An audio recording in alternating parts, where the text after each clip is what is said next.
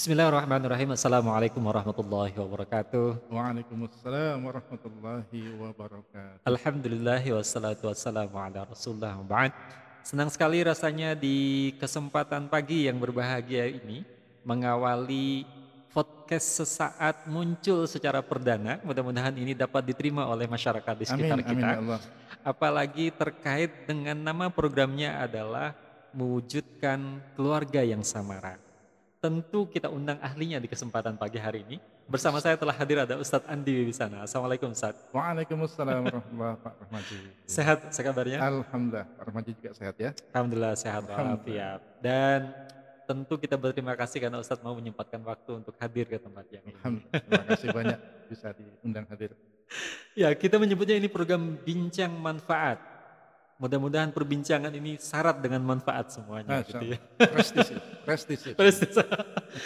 Ustadz, em, terkait dengan tema keluarga yang kita temukan di tengah masyarakat kita, tidak ada orang mungkin ingin hidup tanpa samara, sakinah, mawaddah, warahmah.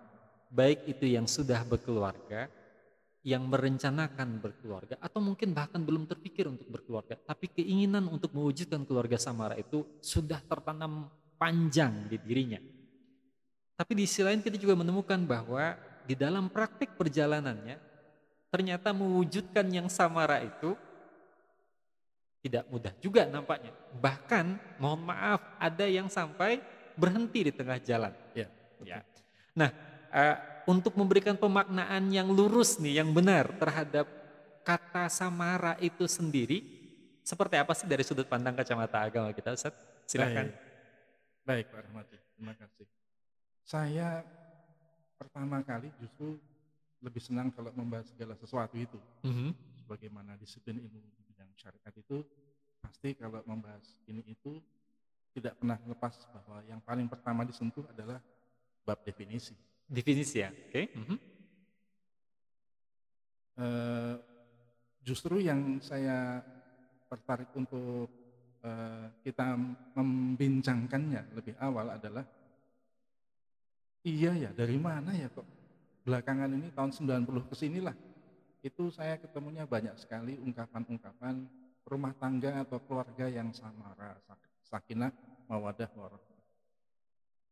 Justru yang menjadi apa pemikiran saya adalah ini kok jadinya sepertinya samara itu tujuan ya. Padahal ternyata samara itu bukan tujuan. Nah, lantas tujuan pernikahan itu apa? Itu sebabnya sesi perdana obrolan ringan kita ini malah justru masuk kepada perbincangan tentang visi dan misi. Oh, jadi nikah itu harus ada visi dan misinya. Jelas. Karena dia Oh. bukan sebuah action yang iseng sambil eh, apa kalau bahasanya orang-orang tuh ya mengalir seperti air gitu ya. Aha. Ternyata enggak, enggak. Dia Oh. adalah sebuah sebuah proyek besar yang tidak bisa lepas dari eh, perihal visi dan misi ini. Hmm. Itu sebabnya ketika banyak orang yang mencita-citakan rumah tangga sama rumah tangga sama. Lah, itu bukan cita-cita soalnya. Ter- Ternyata. Ah, Ya, eh, jadi Pak Rahmati dan juga mungkin para kaum muslimin yang bisa memirsa agenda kita, acara kita ini, mhm. sebetulnya tidak bisa kita lepas perbincangan tentang tujuan berumah tangga, tujuan menikah ini dengan tujuan kehidupan yang telah Allah bakukan sendiri di dalam Al-Quran. Wabil khusus di dalam Al-Baqarah awal-awal. Seperti yang sama-sama sudah kita ketahui di dalam surah Al-Baqarah itu kita menjumpai tentang visi hidup manusia. Ada dua, yang pertama adalah visi individual, yang kedua adalah visi komunal. Mhm. Visi individual itu itu tertuang di dalam surah Al-Baqarah di ayat ke-21-nya. Visi komunal itu adanya di ayat 30-nya. Visi individual yang dimaksudkan adalah visi ibadah. Ya ayuhan nasu a'budu rabbakumul ladzi khalaqakum wal ladzina min qablikum la'allakum tattaqun. Wahai kalian manusia seutuhnya, eh, semua yang merupakan apa eh, makhluk yang bernama manusia itu Mhm. diminta agar mempunyai plot dalam hidupnya itu bahwa tujuan dari kehidupannya adalah mengibadahi Allah yang telah menciptakan kita dan manusia-manusia sebelum kita itu agar kita menjadi orang-orang yang bertakwa. Nah, kalau yang keduanya ini yang di ayat ke-30-nya Iya. itu adalah eh, visi aimarah. Kalau yang pertama adalah ibadah, yang kedua ini adalah visi aimarah, Imarah itu kepemimpinan. Kepemimpinan. Hmm. Iya. Yang dituangkan di dalam ayat ke-30-nya itu eh, hmm, wa idh qala rabbuka lil malaikati inni ja'ilun fil ardi khalifah. Di sana Allah taala menyebut kosakata khalifah yang artinya ternyata bukan penguasa tetapi mandataris. Mandataris yang diarahkan untuk mengelola planet bumi ini seutuhnya. Itu.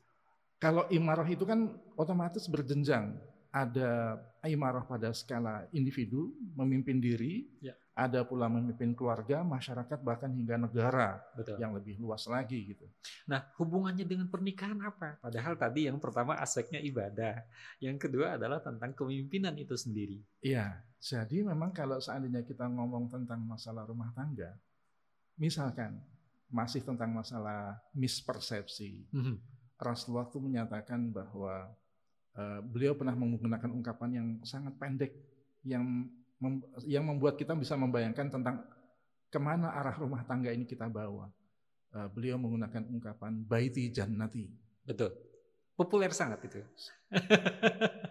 yang saya salut seorang ulama memaknainya dengan kalimat bila ada sekeping surga di muka bumi itu adalah rumah tangga saya. Hmm. Saya membuat grup di rumah tangga walaupun bertiga namanya Baiti Jannati. Alhamdulillah. ya, alhamdulillah sampai sedemikian rupa. Tetapi, nah ini tadi Hmm.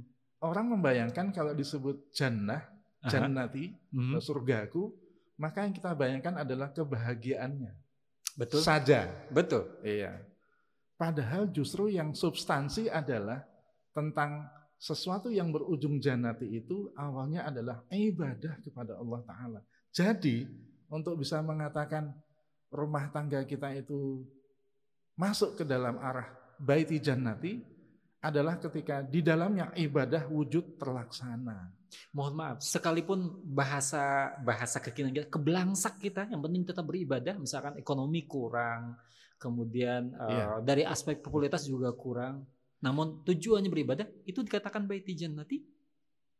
Ada sebuah perbincangan, ini saya semakin mengajak kepada kondisi yang lebih konkret lagi ya Pak. Ya, oke. Hmm. Rumah tangga itu pelakunya manusia, mereka memiliki hati. Dan hati itu sendiri kan kolaba, sesuatu yang senantiasa terbolak-balik. Betul. Awalnya cinta, lalu kemudian mungkin-mungkin saja itu terkikis.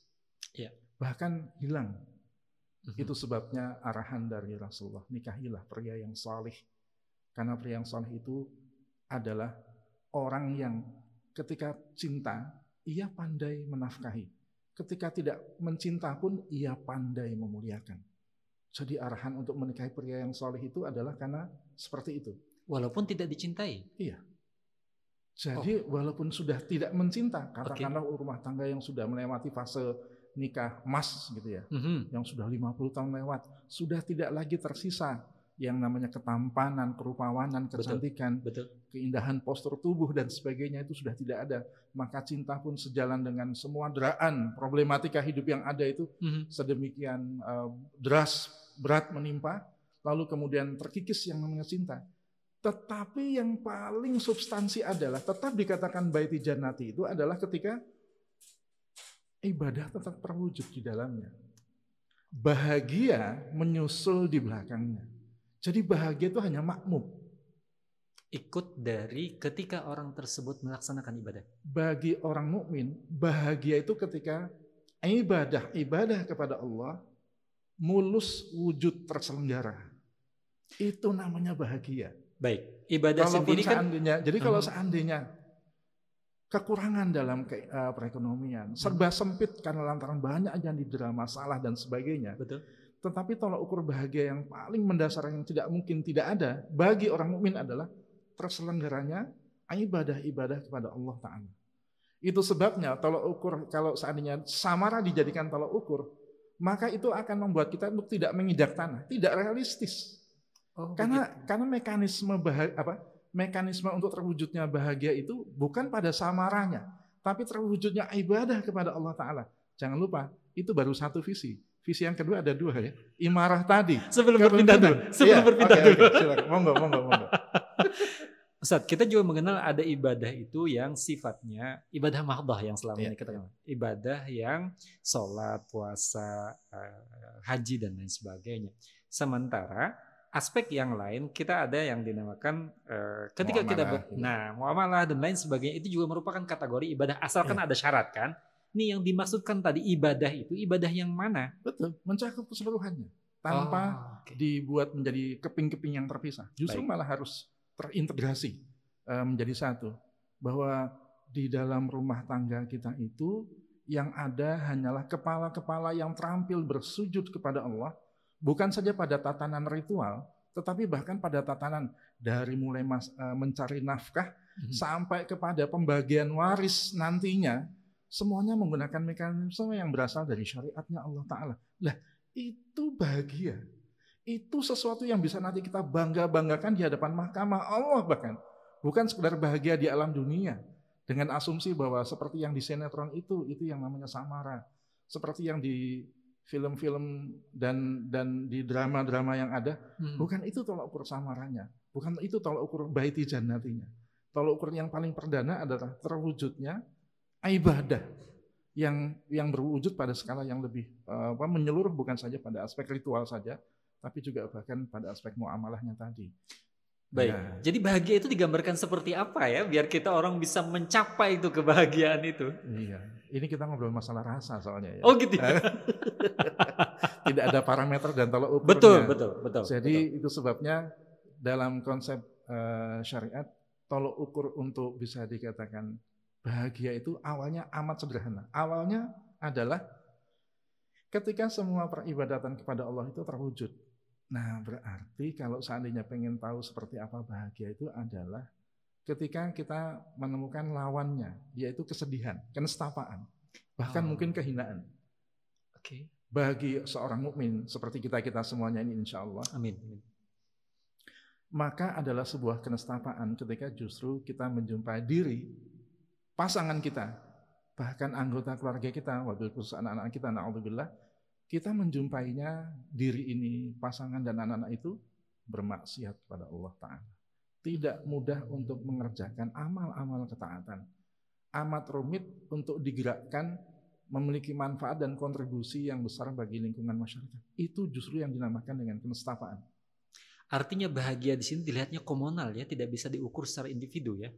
Itu sebabnya uh, jenjang keberislaman kita itu kan disebutkan di dalam uh, Al-Asr ayat ketiga itu ada salih sosial diwakili dengan amanu wa amilus salihah mm -hmm. hingga naik kepada anak tangga yang berikutnya salih tadi maaf salih individu ya. Oke. Okay.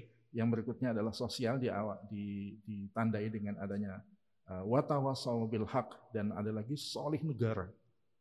Salih komunal pada lingkaran yang jauh lebih besar lagi. Itu ditandai dengan watawasau bil sabr. Jadi memang uh, alokasi rumus besar yang namanya visi ibadah dengan visi Aymar, visi kepemimpinan itu tadi, itu adalah plot besarnya, skenario besarnya. Itu juga mewarnai individu, mewarnai keluarga, bahkan nanti juga mewarnai ketika kita memimpin sebuah bangsa sekalipun, itu tidak akan berubah rumusnya. Iya. Okay. Nah, adapun kalaupun akhirnya kita singgung-singgung tentang samara tadi, ya. ya ternyata itu hanyalah satu dari sekian banyak misi itu misi. Itu misi. Oke. Itu hanyalah sasaran antara untuk mencapai sasaran terbesarnya, yaitu imarah dan ibadah tadi. Baik, sebelum berpindah ke misi, ya. masih di visi, Baik. karena keluarga itu tadi katakan harus punya visi. Mohon maaf nih, kita itu kan ketika kebanyakan mungkin, termasuk saya bisa jadi, ya. menetapkan pasangan itu kan bukan karena misi awalnya, tapi karena kesukaan ketika bertemu di awal atau ketika bertemu beberapa kali timbul rasa senang, barulah di situ melakukan penyesuaian-penyesuaian. Ya. Ini bagaimana dengan misi itu? Apa hubungannya? Yakini Pak bahwa hmm. Allah Taala itu Maha Rahman dan Rahim. Dia tidak menyediakan surga hanya untuk nabi, rasul, ulama, tetapi bahkan bagi para mualaf sekalipun. Jadi begitu pula dalam berumah tangga. Hmm. Ada para pelaku berumah tangga itu dari kalangan orang-orang yang mengerti agama sebelumnya. Oke. Dan ada juga bahkan yang mengenal agama setelah kakek nenek. Betul. Itu sebabnya strata minimal yang harus teranggarkan ada pada sebuah rumah tangga adalah ibadah dan imarah itu. Sehingga kalau seandainya hal yang mendasar ini terwujud, itu sudah bahagia.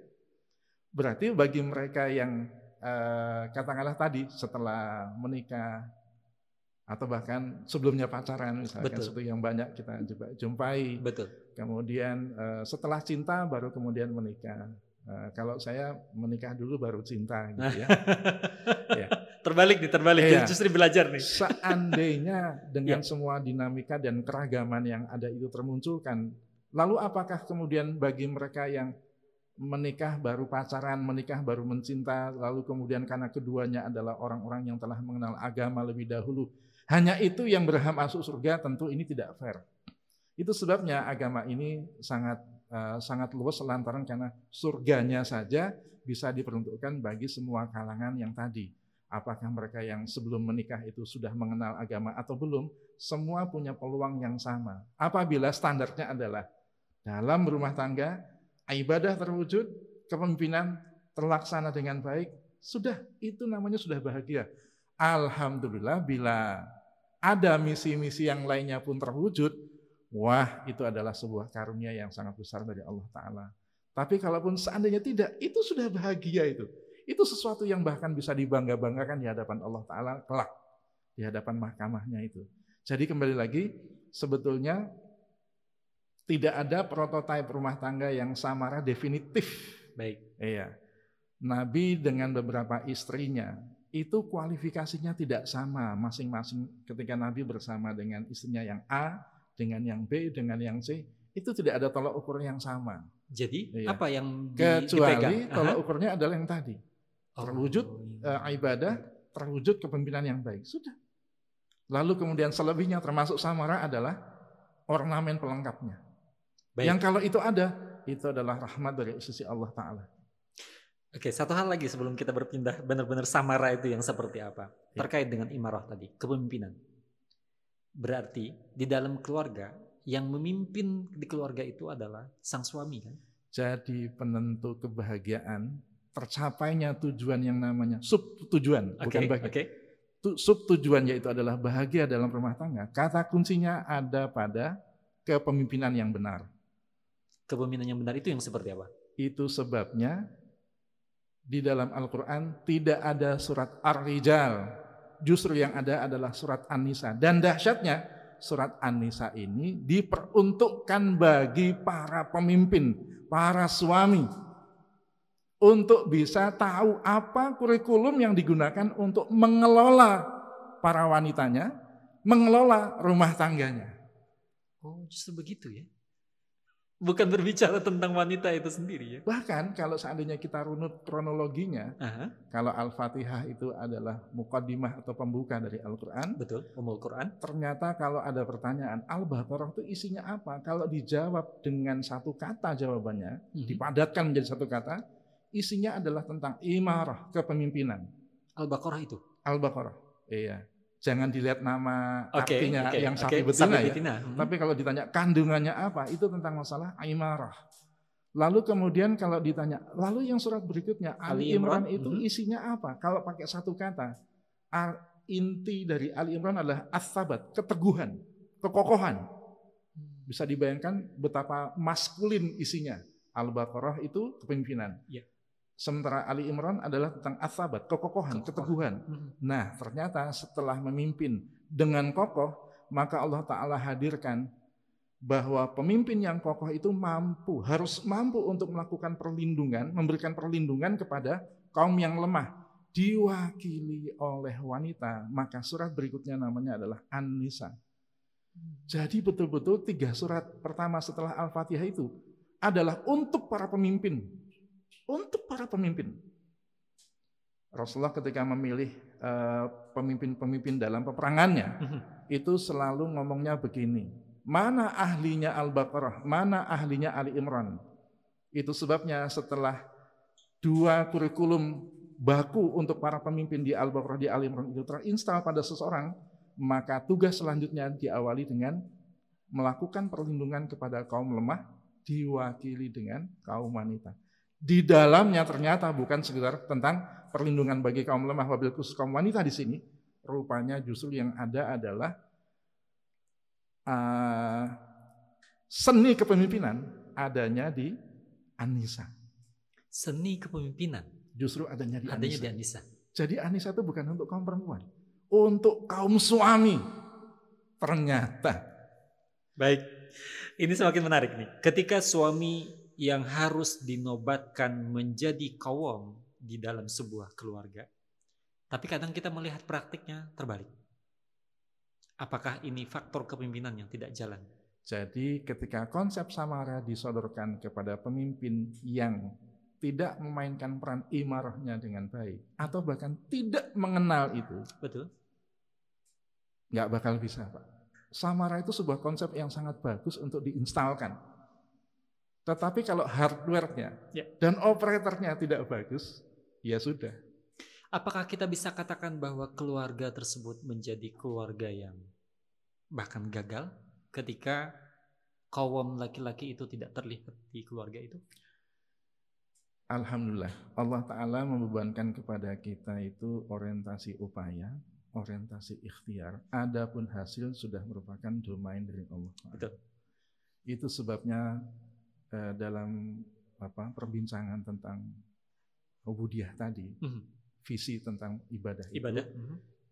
dalam keluasan perbincangannya tidak mungkin ibadah itu kecuali disertakan dengan konsep tawakal Iya karena abudu itu ubudiyah peribadatan. Iya karena stain itu adalah konsep tawakal. Hmm. Jadi ini seandainya saya adalah seorang pria yang lemah, lemah dalam segala-galanya, baik lemah akal, lemah kantongnya, lemah ilmunya dan sebagainya, lemah kepemimpinannya. Tetapi apabila yang bersangkutan adalah orang yang terbiasa menyerahkan segala urusannya untuk Allah Ta'ala terlibat, mengatur, mengelola, mengayomi, insya Allah akan indah pada akhirnya.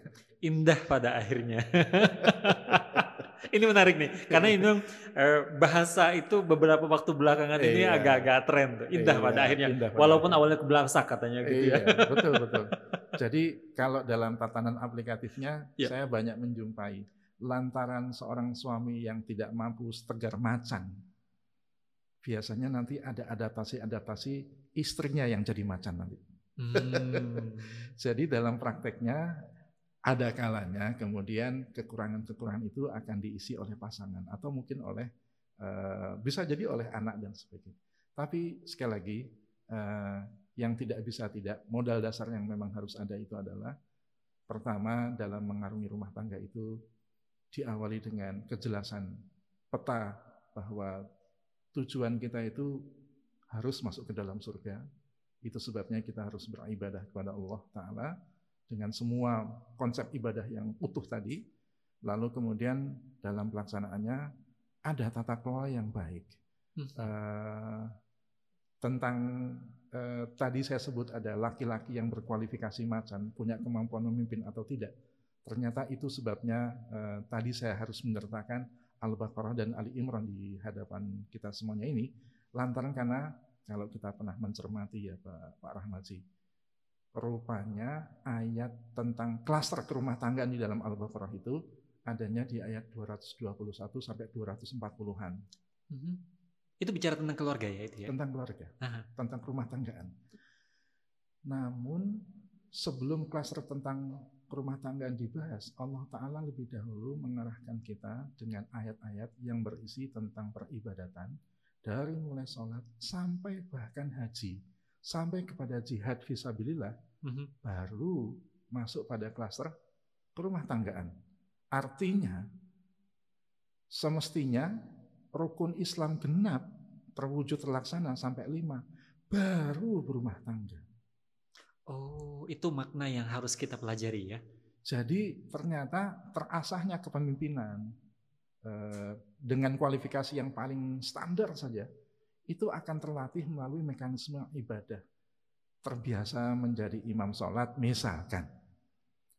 Lalu kemudian eh, ketika melaksanakan ibadah haji Hmm. karena ada di negeri orang harus mengatur diri, harus mengatur pelaksanaan ibadah dan sebagainya.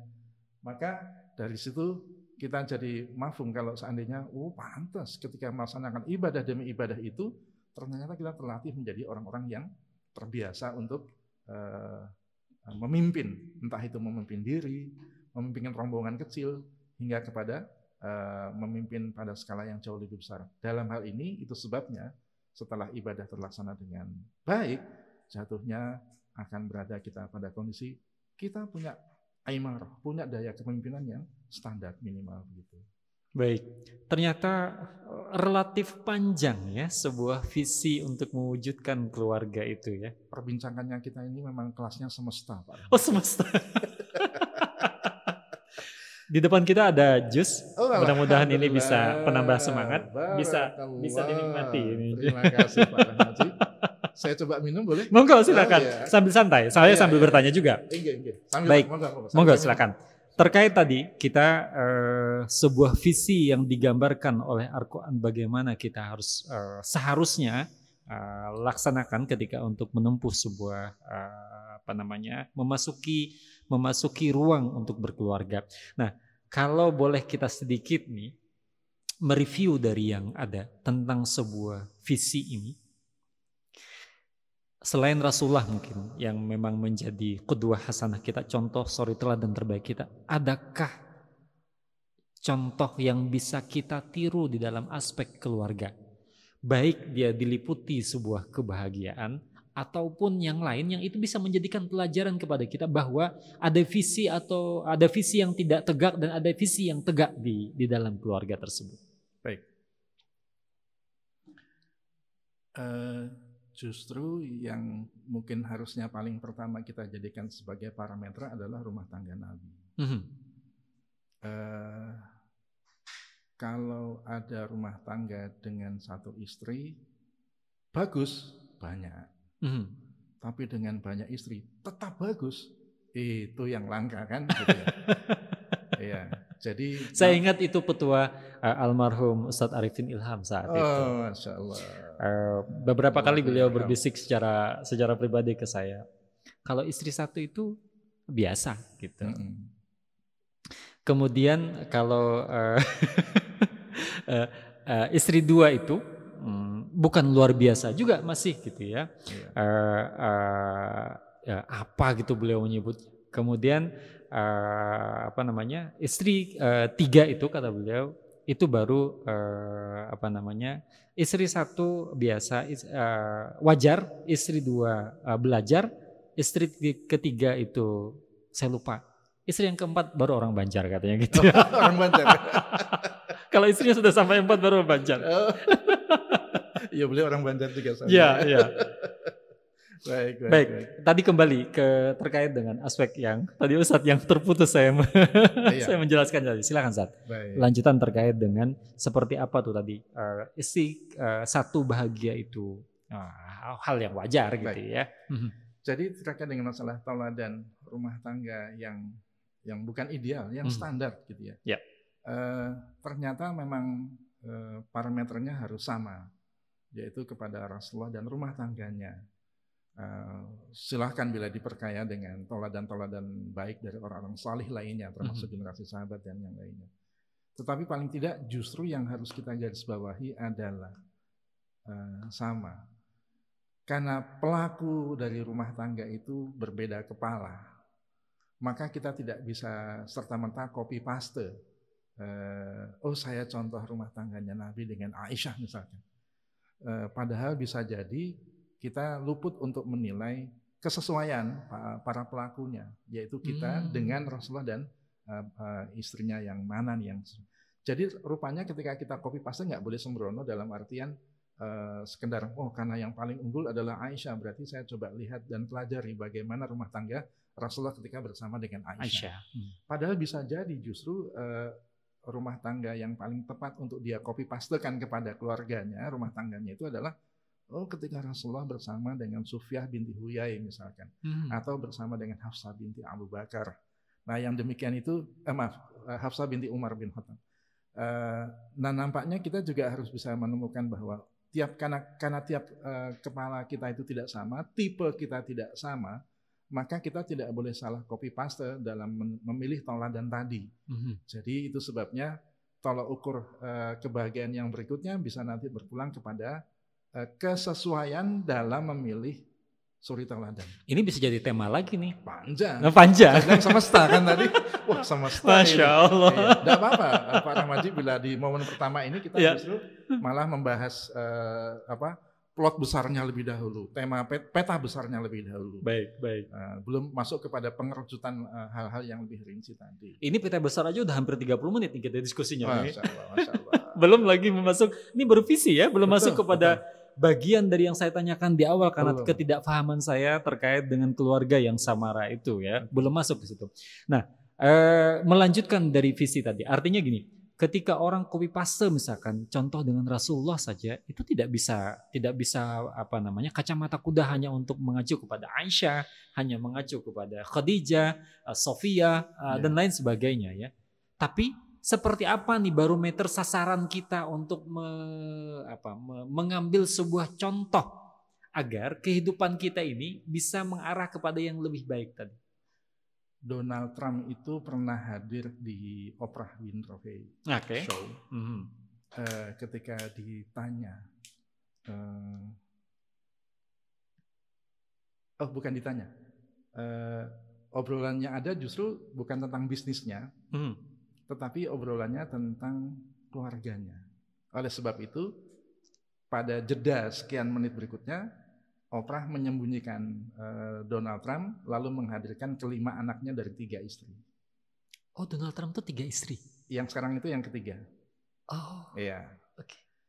Uh, eh, anaknya lima. Nah, uh, Oh sudah besar besar sudah dewasa dewasa okay, okay. sudah sudah graduate dari sekolah mereka dan, dan sudah, dia memimpin perusahaan setahu saya betul, ya. Betul. Okay. Hmm. Ya ada yang sarjana hukum ada yang di bidang ekonomi juga dan sebagainya tapi yang jelas mereka itu beragam multi apa multidisiplin ilmu hmm. lalu kemudian diberikan apa usaha dan sebagainya. Ketika mereka berkumpul itu Oprah bertanya kalian kalian uh, para anak-anaknya Donald sering ketemu? Oh sangat sering. Ya minimal seminggu dua kali. Biasanya pada momen apa kalian kalau berkumpul? Saat makan-makan. Hmm. Uh, kemudian uh, kalau makan-makan begitu, ngobrol begitu, apa yang kalian bicarakan? Apalagi kalau bukan bisnis. Hmm. Ternyata mereka klop. Klopnya adalah Donald itu bilang sebelum mereka kumpul anak-anaknya itu, Donald ketika ditanya oleh Oprah, Anda itu dari dulu ingin berkeluarga, ingin punya keluarga yang seperti apa? Keluarga yang akan Anda bentuk itu menjadi keluarga apa? Keluarga bisnis. Dia bilang begitu. Oh itu visi namanya? Itu visinya Donald. Donald Trump maksud saya, ya. Donald Trump. Oh, visinya okay. Donald adalah membentuk keluarga bisnis. Dan itu terwujud oleh dia. Dan hmm. sudah terbukti karena di kesempatan yang terpisah, mereka ngobrol tentang apa? Tentang bisnis. Pas, klop dengan visi yang dibentuk. Jadi dalam satu sisi, sekonyol-konyolnya kita mengenal seorang Donald Trump. Betul. Dia adalah orang yang berhasil mewujudkan visi rumah tangganya. Yaitu dalam ini adalah visi uh, sebagai rumah tangga bisnis. Keluarga bisnis itu Donald Trump. Betul. Berarti kalau seandainya kita ingin melihat tipikal keluarga yang yang baik, yang standar. Betul. Visinya dulu yang diperbaiki, lalu contoh, contoh uh, kepada misalkan Donald Trump. Kenapa tidak uh, kita yang Muslim ini, kita yang mukmin ini, kita yang sudah beragama dengan nyaman dengan agama Allah ini, lalu kemudian membahasakannya dengan bahasa yang paling pragmatis. Ingin menjadi rumah tangga apa rumah tangga Anda ini? Kenapa kenapa tidak kita menjadikannya rumah tangga bisnis seperti Abdurrahman bin Auf? Eh, kenapa tidak menjadi rumah tangga akademisi? Eh, kenapa tidak menjadi rumah tangga politisi dan sebagainya? Karena pada hakikatnya tolak ukur kebahagiaan akan, akan dipulangkan kepada sisi humanistiknya yang ada, Betul. yaitu passion. Passionnya di mana? Mm -hmm. Selama semua kegiatan yang ada atau tipikal visi rumah tangga tadi, misi maaf, misi rumah tangga tadi itu adalah jadi rumah tangga bisnis, rumah tangga politisi, rumah tangga akademisi, rumah tangga uh, santri dan sebagainya. Betul. Yang penting kan goalnya adalah peribadatan kepada Allah Taala. Kalau kita sepakat bahwa bisnis adalah uh, juga adalah ibadah, Bagian kenapa, dari ibadah. kenapa tidak bahwa rumah tangga kita adalah rumah tangga bisnis? Kenapa tidak rumah tangga kita adalah rumah tangga santri? Kenapa tidak rumah tangga kita adalah rumah tangga akademisi? Karena sesuai dengan passion kita. Jadi jangan dibayangkan kalau dinamakan rumah tangga samara itu adalah uh, suaminya uh, ke mana-mana pakai peci dan sarung misalkan mm -hmm, gitu ya. Mm -hmm. Kemudian istrinya disibukkan dengan agenda-agenda pengajian, pengajian, pengajian. Bukan, bukan, bukan itu yang dinamakan dengan rumah tangga. Dan juga sama. bukan mungkin uh, suaminya ke mana-mana pergi dengan sopir dengan bisnis yang banyak, iya. istrinya iya. ke mana-mana juga dengan sopir, bukan begitu juga. Jelas, jelas jauh. Tapi pada intinya, kalaupun seandainya uh, apa namanya semua keragaman dan dinamika tipe dari rumah tangga itu semuanya berujung pada peribadatan kepada Allah Taala, sudah itu namanya samara. Baik, ini uh, sekaligus menjawab pertanyaan yang sudah masuk kepada kita karena kita membuka ruang tanya jawab Baik, nanti ya. Moga, moga. Pertanyaan pertama dari Surya di Jakarta bagaimana cara meluruskan visi bagi kita yang sudah lama berkeluarga ini? Kalau cara berarti akhirnya ngobrolin tentang sarana. Betul. Eh, dari dulu sih, dari dulu saya suka punya keyakinan hingga detik ini, saya belum pernah bisa menemukan sebuah mekanisme yang paling tepat untuk bisa mengubah isi kepala seorang manusia, kecuali menghadirkannya ke majelis ilmu pengertian majelis ilmu itu bisa bentuknya adalah majelis taklim, mhm. -huh. bisa juga dengan dia membaca buku, okay. atau dia banyak untuk uh, mengadakan diskusi dengan orang-orang yang cendikia. Atau menonton YouTube kita ini ya? Alhamdulillah. Jadi mengendorse kan saya. Oh gitu ya? iya benar, benar, benar. Uh mhm. -huh. Jadi uh, intinya tidak bisa kecuali dengan media hadirnya ilmu. Karena memang sama-sama kita ketahui Eh, Adam alaihissalam itu untuk pertama kalinya diunggulkan oleh Allah Taala atas makhluk yang lainnya adalah dengan hadirnya instalasi ilmu dari Allah Taala kepadanya. Sebelum nanti kemudian ada juga kriteria berikutnya keunggulan dari Adam dan di antara dibandingkan makhluk lainnya adalah ketakwaannya. Tapi yang paling pertama adalah ilmunya.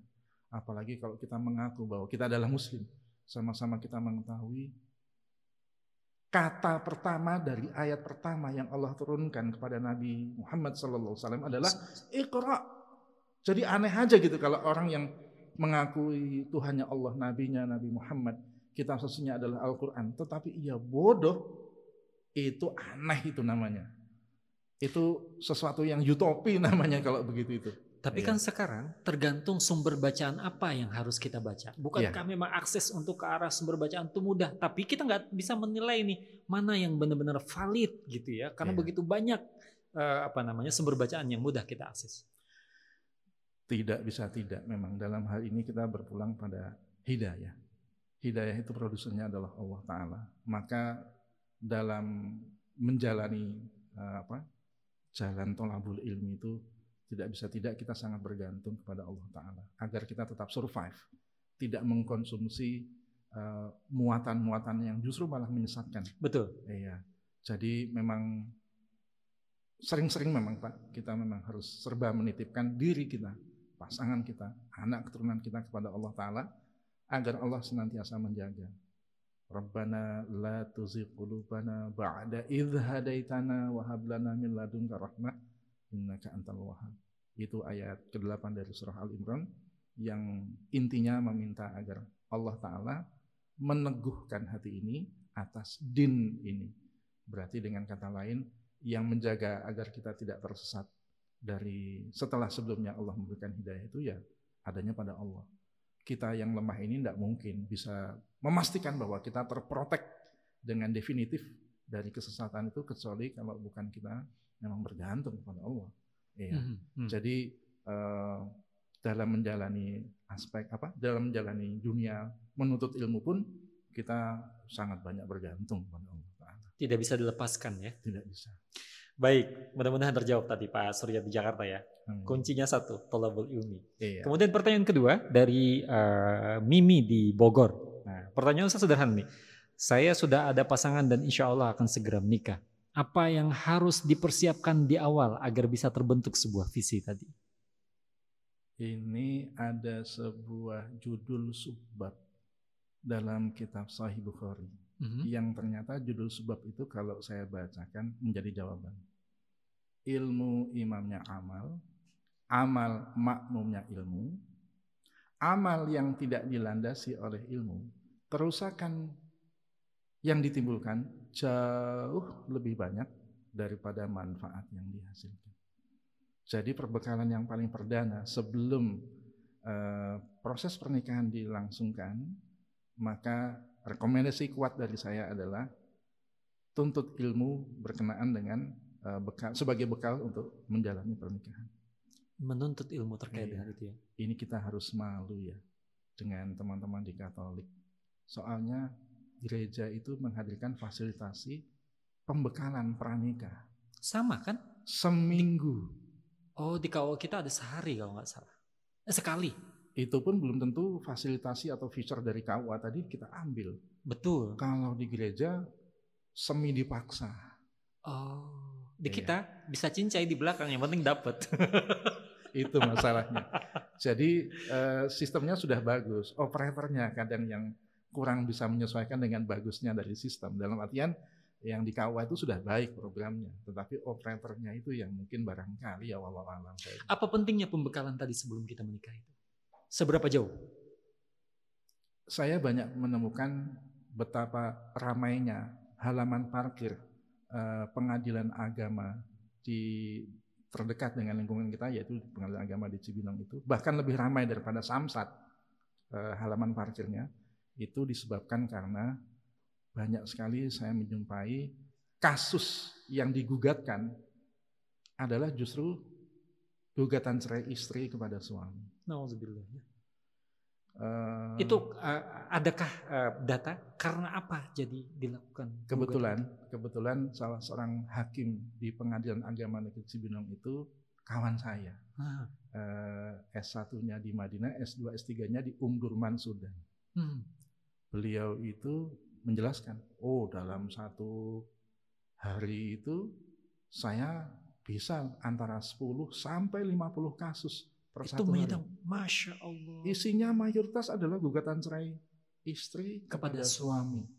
Penyebabnya apalagi kalau bukan masalah imarah yang lemah, kepemimpinan yang lemah. Dan kepemimpinan itu tidak bisa kalau bahkan bahkan kalau sudah perbincangannya adalah tentang kepemimpinan, itu tidak bisa hanya sekedar disuntikkan bekalan ilmu, tapi harus diasah oleh pengalaman dalam memimpin. Uh, mohon maaf tentang imarah ya. Kita yang muncul di apa namanya di lapangan itu seolah uh, perceraian yang terjadi, gugat cerai dan lain sebagainya itu lantaran ada orang ketiga, lantaran karena ekonomi. Iya betul.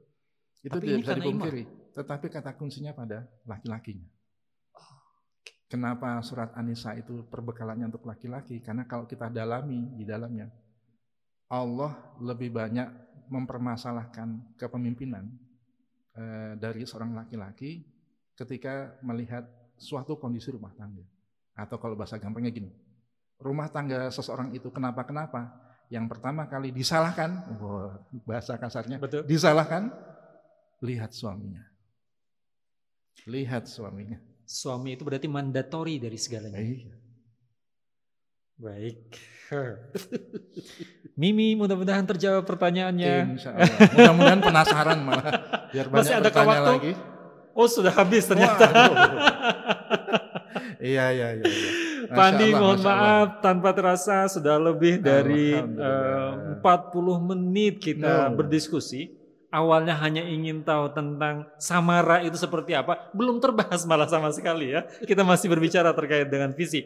Mudah-mudahan kita bisa melanjutkan amin. Uh, amin, apa amin, namanya ya bincang manfaat ini di podcast uh, di podcast sesaat ini. Insya Allah, di waktu-waktu yang lain. Amin, Dan siapa pun kita yang uh, apa namanya memirsa uh, kegiatan kita ini mudah-mudahan mendapatkan uh, manfaat dari diskusi ini. Amin. Ini tentu masih akan sangat panjang bagaimana bahasan-bahasan kita. Sayang sekali jika episode-episode yang ada dilewatkan. Nantikan kami insya Allah setiap hari Ahad pukul 8 pagi. Mudah-mudahan ini bisa memberikan manfaat. Pak Andi, terima kasih sekali lagi.